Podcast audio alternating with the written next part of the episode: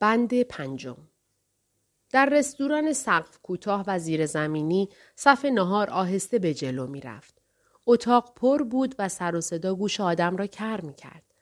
از پنجره مشبک پیشخان بخار خورشت با بویی ترش و تند که به بوی زننده جین پیروزی غالب نمی آمد به مشام می رسید. در انتهای اتاق بار کوچکی قرار داشت که سوراخی بیش در دیوار نبود و با ده سنت می‌شد جین خرید. صدای پشت سر وینستون آمد که توی آسمونا دنبالت میگشتم. برگشت دوستش سایم بود که در اداره تحقیقات کار می‌کرد. شاید دوست کلمه شایسته ای نبود. این روزها کسی دوست نداشت. رفیق داشت. معلوصف رفقایی بودند که مصاحبت آنها دلپذیرتر از رفقای دیگر بود. سایم لغت شناس بود. متخصص زبان جدید. در واقع یکی از خبرگان بیشماری بود که یازدهمین چاپ فرهنگ زبان جدید را گردآوری می کرد. موجودی ریزنقش بود، ریزنقشتر از وینستون، با موی سیاه و چشمان درشت و باد کرده. چشمانی غمناک و در عین حال تعن آلود. وقتی با آدم حرف می‌زد انگار چشمانش چهره را میکاوید. گفت می‌خواستم بپرسم تیغ داری؟ وینستون شتابناک عین آدم تقصیرکار گفت تو بگو یک دانه. همه جا را گشتم. دیگر گیر نمیآید. تیغ ریش تراشی موضوع پرسش بود. راستش وینستون دو عدد تیغ مصرف نشده داشت که آنها را احتکار کرده بود. چند ماهی بود که قحطی تیغ بود. هر زمان یک قلم وسیله ضروری بود که مغازه های حزب نمی توانستند فراهم کنند. گاهی دکمه بود، گاهی نخ مخصوص رفو، زمانی بند کفش و حالا هم تیغ ریش تراشی. جز در بازار آزاد گیر نمی آمدند. آن هم دزدکی. به گفتهش افسود که شش هفته است که از یک تیغ استفاده می کنم. البته راست نمی گفت. صف بار دیگر جلو رفت. همین که ایستادند برگشت و از نو با سایم رو در رو شد. هر کدام سینی فلزی چربی که روی هم انباشته بود از لبه پیشخان برداشتند. سایم گفت به دیدن زندانیانی که دیروز حلقاویز شدن رفتی؟ وینستون با بی گفت کار می کردم. گمانم در سینما می بینمش. سایم گفت کجا به کجا؟ چشمان تعن آلودش روی چهره وینستون گشت. انگار می گفتند تو را می. ذهنت را می‌خوانم. خوب می‌دانم که چرا به دیدن زندانیان سربدار نرفتی. سایم به شیوه اقلانی همرنگ دو آتشه ای بود. با تیب خاطری ناخوشایند و کین جویانه از حمله هلیکوپترها به دهات دشمن حرف می‌زد و از محاکمه و اعتراف مجرمان اندیشه و اعدامها در سلولهای وزارت عشق. گفتگو کردن با او راهی بود برای بیرون آوردن وی از چنان موضوعات و در صورت امکان انداختن او در تار و پود فوتوفنهای زبان جدید که در این باب صاحب نظر بود. وینستون برای پرهیز از کاوش چشمان درشت و سیاه سرش را اندکی به یک سو متمایل کرد. سایم محض یادآوری گفت به داراویختن جالبی بود. بستن پاها آن را خراب می کند. دوست دارم لگد انداختن سربداران را ببینم. و بالاتر از همه در پایان آویختن زبان را که به رنگ آبی روشن است. اینجوری به مزاق من سازگارتر است. رنجبر پیشبند سفید و ملاقه به دست داد زد. لطفا نفر بعدی. وینستون و سایم سینی های خود را از زیر پنجره مشبک رد کردند. به درون هر یک به سرعت برق نهار هر روزی ریخته شد. خورشت خاکستری مایل به صورتی داخل کاسه فلزی کوچک کلوخه اینان، قالبی پنیر، فنجانی قهوه پیروزی بیشیر و یک حب ساخارین. سایم گفت زیر آن تلسکرین میزی هست. بهتر از سر راه لیوانی جین برداریم. جین را در داخل لیوان چینی بی دسته به آنها می‌دادند. از میان اتاق پرجمعیت راهشان را باز کردند و محتویات سینی خود را روی میز خالی کردند. در گوشه از میز یک نفر کپه خورشت بر جای نهاده بود. مایه کثیف که شبیه استفراغ بود. وینستون لیوان جین خود را بلند کرد. لحظه صبر کرد تا بر اعصابش مسلط شود و آنگاه این تحفه را لاجرعه سر کشید. هنگامی که اشک حاصل از خوردن جین را سترد ناگهان دریافت که گرسنه است به بلعیدن خورشت پرداخت معجونی بود که تکه های اسفنج مانند صورتی رنگی هم در آن بود. احتمالا گوشت بودند. تا وقتی که کاسه فلزی خود را خالی نکرده بودند هیچ کدام حرف نزدند. از میز سمت چپ وینستون اندک پشت سرش کسی داشت تند تند و بیوقفه شر و ور می بافت که بیشباهت به قات قات اردک نبود و همهمه درون اتاق را می شکافت. وینستون به صدای بلند گفت کار فرهنگ به کجا کشیده است؟ سایم گفت آهسته پیش می رود. روی صفات هستم. شگفتی زاست. اسم زبان جدید که به میان آمد گل از گلش شکفت. کاسه اش را کنار زد. نان را به یک دست و پنیر را به دست دیگر گرفت و سر پیش آورد تا بی آنکه فریاد بزند سخن بگوید. چاپ یازدهم چاپ نهایی است. زبان را به شکل نهاییش میرسانیم. شکل نهایی برای زمانی است که دیگر هیچ کس به زبانی دیگر حرف نمی‌زند. آن را که تمام کنیم کسانی مثل تو باید از سر یادش بگیرند. به جرأت می توانم بگویم که فکر می کنی کار اصلی ما اختراع واجه های جدید است. ولی ابدا اینطور نیست. هر روز دهها و صدها واژه را خراب می کنیم. در حال قطع کردن پیکره زبان هستیم. تو بگو یک واژه هم که پیش از سال 2050 منسوخ شود در چاپ یازدهم نمی آید. با اشتها به نان گاز زد و یکی دو لغمه قورت داد. سپس با هیجانی فاضل معابانه دنباله صحبت خود را گرفت. چهره ریزنقش و سیاهش جان گرفته. چشمانش حالت تعن آلود خود را از دست داده و رویایی شده بودند. خراب کردن واژه ها کار قشنگی است. البته زایعه بزرگ به افعال و صفات مربوط می شود. اما صدها اسم هم هست که می توان از شرشان خلاص شد. علاوه بر مترادفات، متضادها هم هست. آخر برای واژه‌ای که ضد واجه های دیگر است چه توجیهی وجود دارد؟ هر واژه ضد خود را در بطن دارد. به عنوان مثال واژه خوب را در نظر بگیر. اگر واژه‌ای مانند خوب داشته باشیم چه نیازی به واژه‌ای مثل بد هست؟ ناخوب عینا همان کار را می کند. بهتر هم هست چون دقیقا ضد واژه خوب است و بد این چنین نیست. باز اگر صورت قویتر خوب را بخواهیم داشتن رشته ای از واژه گنگ و بی مصرف مانند عالی و معرکه و غیر اینها چه فایده ای دارد؟ به اضافه خوب مفید معناست یا به اضافه دو برابر خوب اگر چیز قوی تری بخواهیم. البته این شکلها را به کار می گیریم ولی در صورت نهایی زبان جدید چیز دیگری نخواهد بود. در پایان مصداق خوبی و بدی به کمک شش واژه فلواقع تنها یک واژه صورت می گیرد. وینستون متوجه زیبایی آن نمی‌شوی؟ پس از لحظه اندیشیدن به گفتهش افزود که البته فکر در از فکر نکه بود. به ذکر ناظر کبیر اشتیاقی بیروح بر چهره وینستون نشست. با این همه سایم در دم متوجه نبود موجب شوق شد و به لحنی اندوهبار درآمد که وینستون نشانی از ستایش واقعی زبان جدید در تو نیست. وقتی هم که آن را می نویسی به زبان عتیق فکر می کنی. بعضی از مقالات تو را که گاه و بیگاه در تایمز می نویسی خوانده ام. بی اشکالند اما ترجمه اند. در دلت ترجیح می دهی به زبان عتیق بچسبی. با تمام ابهام و بودهای معنایی بی مصرف آن. زیبایی خراب کردن واژه ها را در نمیابی.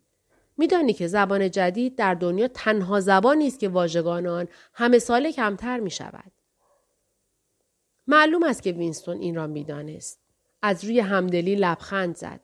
به خودش اعتماد نداشت که حرف بزند. سایم لغمه دیگری از نان تیر رنگ به دهان گذاشت، آن را جوید و دنباله صحبت خیش را گرفت. مگر متوجه نیست که تمام هدف زبان جدید تن کردن هیته اندیشه است؟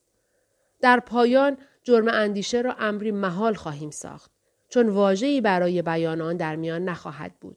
هر گونه مفهوم مورد نیاز دقیقا با یک واژه بیان خواهد شد. معنای آن کاملا مشخص شده و تمامی معانی فرعی حذف می شود و به دست فراموشی سپرده می شود. در چاپ یازدهم خیلی دور از این نکته نیستیم. اما این روند خیلی بعد از آن که من و تو مرده باشیم ادامه خواهد یافت. هر سال واجه های کمتر و کمتر و دامنه آگاهی همیشه کمی کوچکتر.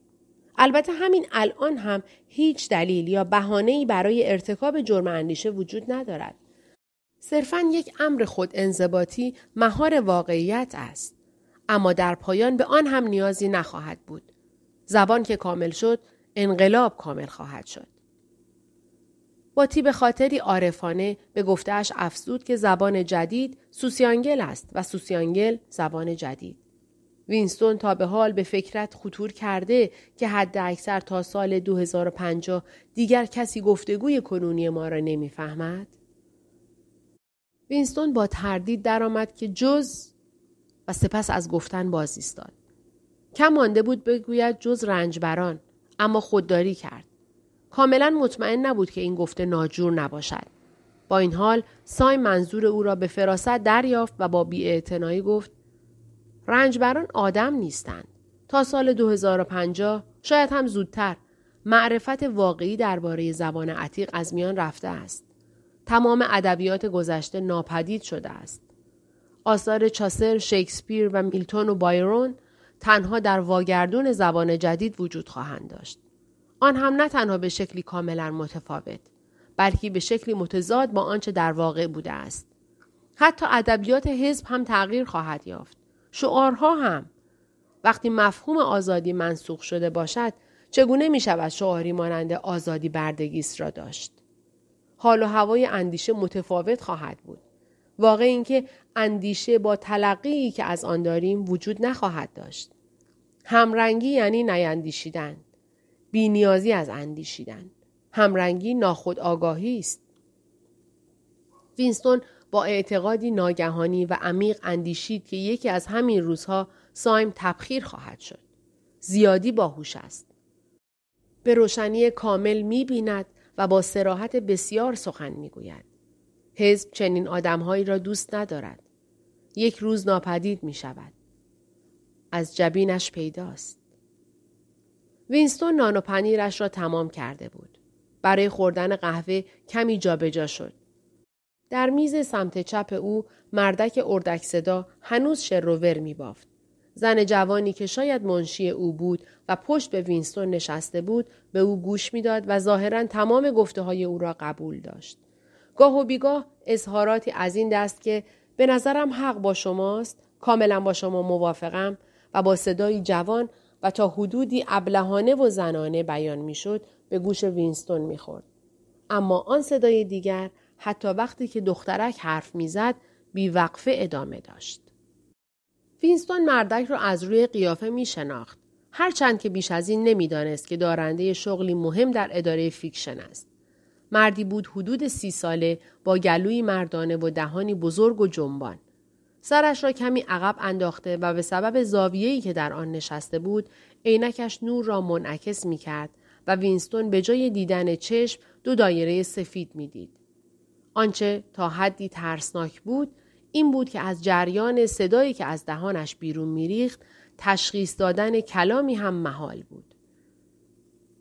وینستون عبارت نابودی تام و تمام گلدشتاین را که به سرعت از دهان او بیرون پرید گرفت.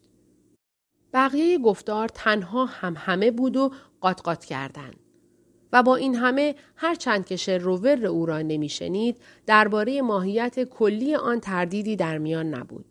چه بسا که گلدشتاین را میکوبید و خواستار معیارهای سختتری علیه مجرمان اندیشه و خرابکاران بود. چه بسا که علیه تجاوزات ارتش آروسیه داد سخن می‌داد. چه بسا که متح ناظر کبیر یا قهرمانان جبهه مالابار را می‌گفت. توفیری نداشت. هرچه بود هر کلمه از گفتارش بیچون و چرا همرنگی محض بود. سوسیانگل محض. وینستون با نگریستن به چهره بیچشم و آروارهی که بالا و پایین می‌رفت این احساس غریب را داشت که او انسانی واقعی نبود بلکه احمق بود مغز این مرد نبود که حرف می‌زد هنجرهش بود طرفه معجونی که از دهانش بیرون میآمد حاوی کلمات بود اما گفتار به معنای واقعی آن نبود سر و صدایی بود که مانند قاطقات اردک در ناآگاهی ادا شد. سایم لحظه ای ساکت شده بود و با دسته قاشق روی تهمانده خورشت الگوهایی می‌کشید. از میز کذایی صدای اردکگونه همچنان قاطقاط می‌کرد و به رغم هم همه پیرامون به سادگی مسموع بود. سایم گفت در زبان جدید واژه‌ای هست. نمی‌دانم از آن خبر داری. گفتار اردک. قاطقاط کردن مانند اردک. یکی از آن واجه های جالب است که دو معنای متضاد دارد. به دشمن که اطلاق می شود دشنام است. اما اطلاق آن به کسی که با او موافق باشم مد هست. وینستون از نوع اندیشید که سایم بیچون و چرا تبخیر خواهد شد. اندیشه او با نوعی اندوه همراه بود. هرچند خوب می‌دانست که سایم از او بدش میآید و در صورتی که بخواهد می‌تواند به عنوان مجرم اندیشه او را لو بدهد. اشکال ظریفی در کار سایم بود. چیزی کم داشت. احتیاط، کنارگیری، نوعی حماقت رهایی بخش. نمی‌شد گفت که ناهم رنگ است. به اصول سوسیانگل باور داشت. ناظر کبیر را می ستود. از پیروزی ها شادمان می شد. از رافزی ها متنفر بود. نه تنها با اخلاص که با شور و شوق آتشین و اطلاعاتی بروز که از هیته عضو معمولی حزب به دور بود. با این همه بر پیشانی او مهر رسوایی بود. چیزهایی می گفت که صلاح بر نگفتن بود. کتابهای فراوانی خوانده و پاتوقش کافه درخت بلوط یعنی پاتوق نقاش ها و دانان بود. هیچ قانونی حتی قانون نانوشته در من آمد و شد به کافه درخت بلوط وجود نداشت. معزالک این محل به نحوی مشعوم بود. رهبران قدیمی و بیاعتبار حزب پیش از پاکسازی نهایی در این مکان گرد می آمدند. می گفتند که خود گلدشتاین هم سالها و دهه ها پیش گاهی به آنجا می رفته است. پیشبینی سرنوشت سایم دشوار نبود و با این همه اگر سایم حتی سه ثانیه به ماهیت اندیشه های پنهانی وینستون پی می برد در دم او را به پلیس اندیشه لو می‌داد. هر کس دیگری این کار را می کرد ولی حساب سایم با خیلی ها فرق داشت. شور و شق بس نبود. همرنگی ناخداگاهی بود. سایم سر بالا کرد و گفت این هم پارسونز. چنین می نمود که چیزی در لحن صدایش در کار افسودن این گفته بود که آن احمق خرفت. پارسونز همسایه وینستون در امارت پیروزی با آن قیافه چاقالو و قامت متوسط و موی بور و چهره قورباغه‌ای در واقع به سوی آنها پیش می آمد. در سی و پنج سالگی چربی دور گردن و کمرش را گرفته بود. اما حرکات او چابک و پسرانه بود. شکل و شمایل او عین پسر بچه ای بود که بزرگ شده باشد. تا بدان حد که با وجود پوشیدن روپوش آبی حزب انگار شورت آبی و پیراهن خاکستری و دستمال گردن سرخ جاسوسان را به تن دارد.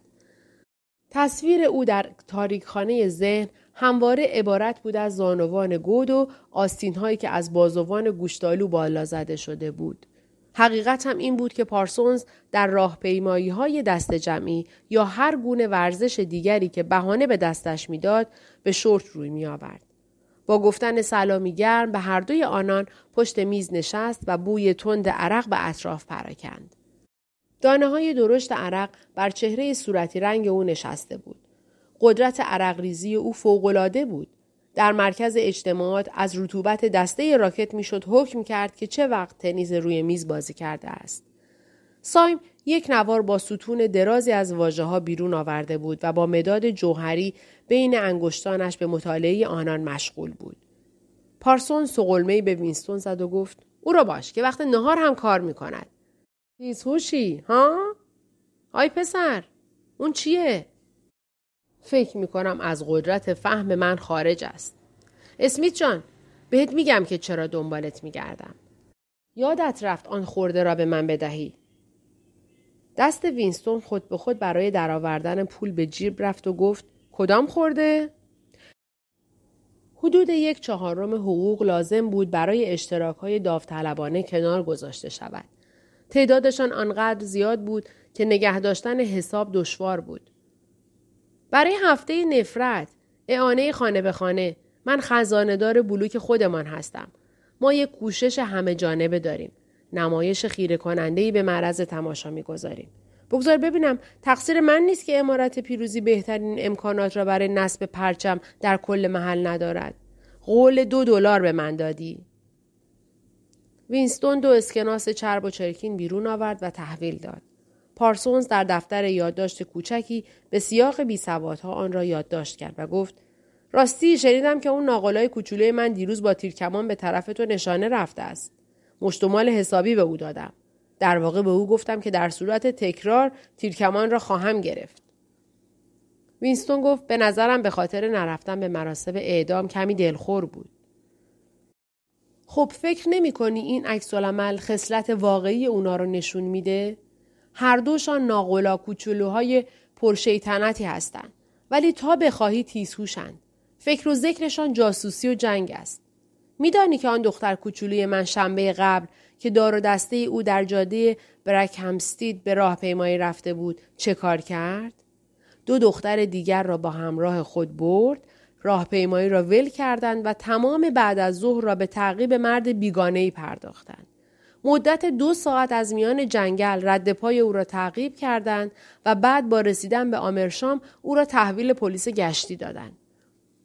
وینستون که تا حدودی حراسان شده بود گفت چرا این کار را کردند؟ پارسونز پیروزمندانه ادامه داد. بچه من مطمئن شد که او معمور دشمن است. بگیریم با چتر نجات پایین آمده. اما نکته اینجاست. فکر می‌کنی چه چیزی دخترم را واداش به تعقیب او بپردازد؟ کشف کرد که او کفش خندهداری به پا دارد. می گفت که هیچ وقت ندیده بود کسی چنان کفشی به پا داشته باشد. کاشف به عمل می آید که او بیگانه است. برای بچه هفت ساله کار زیرکانه است. درسته؟ وینستون گفت بر سر آن مرد چه آمد؟ این را دیگر نمی‌توانم بگویم. و ضمن آنکه ادای نشانگیری در میآورد و زبانش را به نشان در کردن تفنگ به صدا در میآورد گفت ولی ابدا تعجب نمی کنم اگر سایم بدون آنکه سر از روی کاغذ بردارد گفت احسنت وینستون از سر وظیفه شناسی به موافقت گفت البته نمی توانیم خطر کنیم پارسونز گفت هرچه باشد در حال جنگیم صدای شیپور گویی به نشان تایید این گفته از تلسکرین پخش شد. اما این بار اعلان پیروزی نظامی نبود. صرفاً بیانیه از وزارت فراوانی بود. صدای مشتاق و جوان فریاد زد رفقا توجه کنید اخبار شکوهمندی برایتان داریم در نبرد برای تولید پیروز شده ایم ترازنامه انواع کالای مصرفی نشان می دهد که معیار زندگی در عرض سال گذشته 20 درصد بالا رفته است. امروز صبح در سراسر اقیانوسیه تظاهرات گسترده ای بود. کارمندان از کارخانجات و ادارات بیرون آمدند و در خیابانها به راه افتادند. با پرچمهایی حامل سپاس آنان به ناظر کبیر به خاطر زندگی نو و سعادتباری که رهبری داهیانه او به ما ارزانی داشته است. و این هم بعضی ارقام تکمیل شده. مواد خوراکی، عبارت زندگی نو و سعادت بار ما چند بار تکرار شد. از مزامین مطلوب وزارت فراوانی بود. پارسونز که صدای شیپور توجه او را جلب کرده بود با دهان باز و حالتی پرخضوع و خشوع گوش می‌داد. از ارقام سر در نمی آورد اما می‌دانست که آن ارقام به گونه ای مایه خوشنودی بودند. پیپ بزرگ و کثیفی را که تا نیمه تنباکوی سوخته داشت بیرون آورده بود. با سهمیه 100 گرم در هفته امکان پر کردن پیپ تا لبه نبود. وینستون نخی سیگار پیروزی می‌کشید. با دقت به طور افقی نگهش داشته بود. سهمیه جدید فردا آغاز نمی‌شد و بیش از چهار نخ نداشت. فلحال گوش از سر و صدای دورتر بریده بود و به صدایی که از تلسکرین میآمد گوش سپرده بود. معلوم شد که تظاهرات دیگری هم به خاطر تشکر از ناظر کبیر برای بالا بردن سهمیه شکلات به 20 گرم در هفته در جریان بوده است. با خود اندیشید که همین دیروز بود که اعلام شد سهمیه شکلات به 20 گرم در هفته تقلیل می‌یابد. آیا امکان داشت که تنها به فاصله 24 ساعت بتوانند این را فرو ببرند؟ آری، آن را فرو می‌دادند. پارسونز به سادگی آن را فرو می‌داد. به حماقت حیوان آن موجود بیچشم در میز دیگر هم آن را با تعصب و دلدادگی فرو می‌داد. با میلی سرکش برای ردیابی، لو دادن و تبخیر کردن هر کسی که می گفت هفته گذشته سهمیه سی گرم بوده است. سایم هم منتها به راهی پیچیده که متضمن دوگانه باوری بود. پس یعنی او در تملک حافظه تک و تنها بود؟ آمار افسانه‌ای همچنان از تلسکرین بیرون میریخت. در مقام قیاس با سال گذشته غذای بیشتر، لباس بیشتر، خانه بیشتر، ظروف آشپزی بیشتر، سوخت بیشتر، کشتی بیشتر، هلیکوپتر بیشتر، کتاب بیشتر، کودک بیشتر، همه چیز بیشتر شده بود. الا مرض، جنایت و جنون. سال به سال و دقیقه به دقیقه هر کس و هر چیز به سرعت مدارج ترقی را میپیمود. به تقلید از سایم وینستون قاشق خود را برداشته و روی مایه بیرنگی که روی میز را افتاده بود الگو می‌کشید. با انزجار در بحر بافت خارجی زندگی غرق شده بود. آیا زندگی همواره چنین بوده؟ آیا غذا همواره چنین مزه ای داشته؟ نگاهش را دور رستوران گردانید. اتاقی کوتاه سقف و پر ازدهام. با دیوارهایی که بر اثر تماس بدنهای بیشمار کثیف شده بود. میزها و سندلی های فلزی زوار در رفته که آنقدر تنگ هم چیده شده بود که هنگام نشستن بر روی آنها آرنج ها به هم می‌خورد. قاشق های خمیده، سینی های تو رفته، لیوان های زمخت و سفید، سطح دیوارا روغنی، هر سوراخ سنبه چرکین و بوی ترش در هم آمیخته جین و قهوه بنجل و خورشت زنگاری و لباس های کثیف. همواره در شکم و پوست نوعی اعتراض بود. آدم احساس می کرد که از حق مسلم خودش محرومش کردند. راستش تا آنجا که به یاد داشت تفاوت چندان فاحشی در روند امور نبود. هیچ وقت غذای کافی برای خوردن نبود.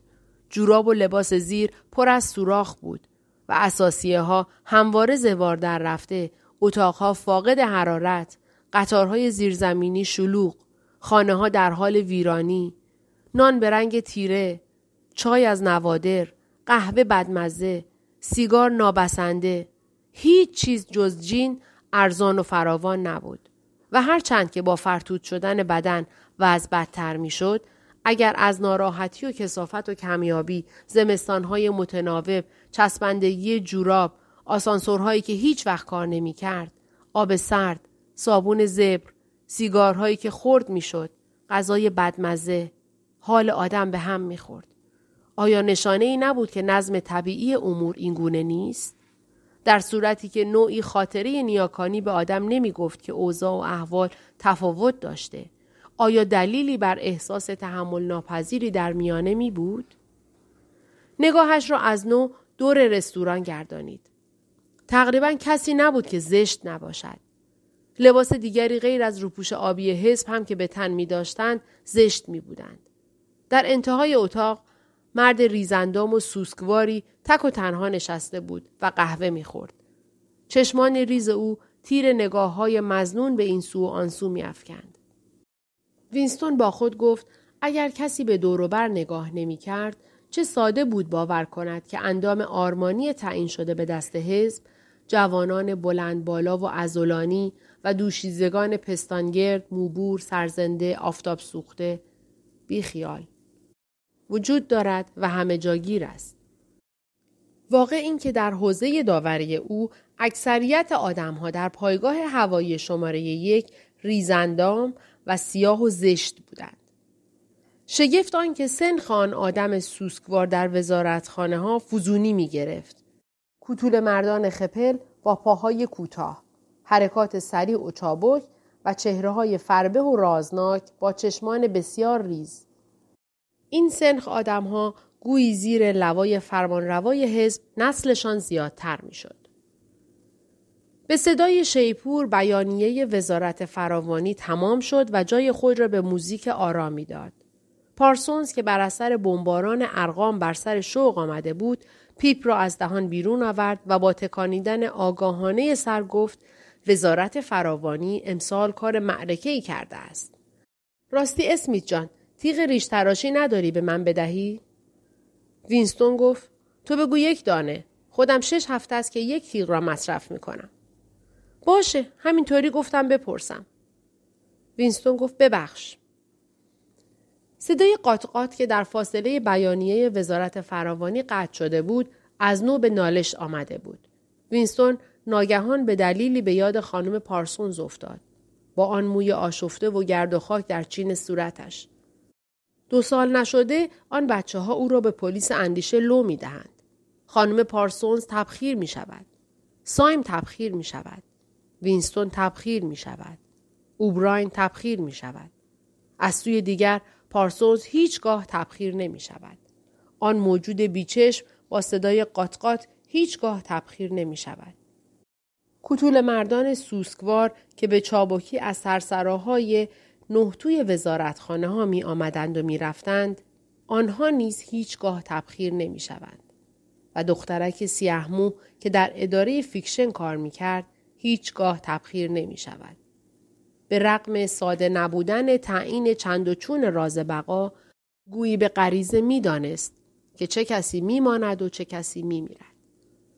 در همین لحظه با تکانی سخت از بحر تأملاتش بیرون آمد.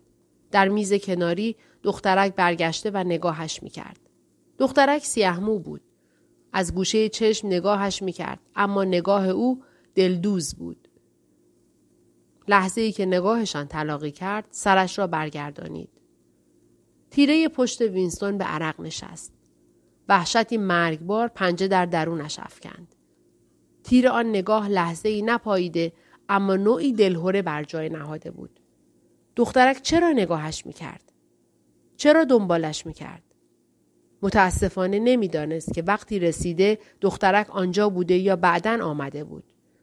ولی دیروز هنگام مراسم دو دقیقه نفرت درست پشت سر وی نشسته بود که نیازی به این کار نبود.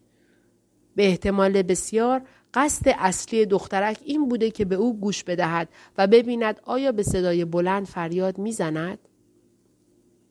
در اندیشه قبلیش فرو شد. دخترک احتمالا عضو پلیس اندیشه نبود اما جاسوس آماتور به یقین خطرناکتر از آنهای دیگر بود. نمی‌دانست چقدر زیر نگاه او بوده است. شاید پنج دقیقه و امکان داشت که در همین فاصله قیافهاش را در اختیار کامل نداشته است. هنگامی که کسی در مکان عمومی یا در حوزه برد تلسکرین قرار داشت، جولان دادن به توسن اندیشه بسیار خطرناک بود. کوچکترین چیز می توانست او را لو بدهد. تیک عصبی، نگاه ناخداگاه حاکی از دلهوره، عادت نجوا کردن با خود، هر چیزی که القاء غیر طبیعی بودن یا پنهانکاری می کرد. به هر تقدیر حالت چهره نامناسب جرمی قابل مجازات بود. در زبان جدید واجهی برای آن بود. جرم چهره. دخترک از نو پشت به او کرده بود. دست آخر شاید او را دنبال نمی کرد. شاید تصادفی بود که دو روز پشت سر هم نزدیک او نشسته بود. سیگارش خاموش شده بود. آن را به دقت بر لبه میز گذاشت. اگر مواظب بیرون نریختن تنباکو می‌شد بعد از کار آن را دود می کرد. به احتمال فراوان شخصی که در میز بغل نشسته بود جاسوس پلیس اندیشه بود و به احتمال بسیار در عرض سه روز در سلول های وزارت عشق سر در می آورد. اما تحصیگار نباید ضایع می شد. سایم نوار کاغذش را تا کرد و به داخل جیب گذاشت. پارسونز از نو سخن آغاز کرده بود. راستی بهت گفتم که آن دو کوچولوی من دامن زن فروشنده پیر را آتش زدند چون دیده بودند که سوسیس را لای پستر نکه میپیچد. دزدکی پشت سرش می‌روند و با قوطی کبریت دامنش را آتش می‌زنند. به نظرم او را بد جوری سوزاندند. ناقلا کوچولوها. خیلی هم پرشور. این روزها آموزش درجه اول در انجمن جاسوسان به آنها می‌دهند. حتی بهتر از زمان من. به نظرت آخرین تجهیزاتی که به آنها دادن چیه؟ شیپورهای گوشی برای گوش دادن از سوراخ کلید. دختر کوچولوی من چند شب پیش یکی را به خانه آورد. از در اتاق نشیمن امتحانش کرد و گفت می‌تواند دو برابر وقتی که گوش به سوراخ کلید گذاشته بشنود. تازه این یک اسباب بازی است ولی در همین لحظه تلسکرین سوت گوشخراشی پخش کرد. علامت برگشتن به سر کار بود. هر سه نفر بر سر پا جست زدند تا به جمعیت کوشنده برای گرفتن آسانسور بپیوندند و تنباکوی باقی مانده از سیگار وینستون ریخت.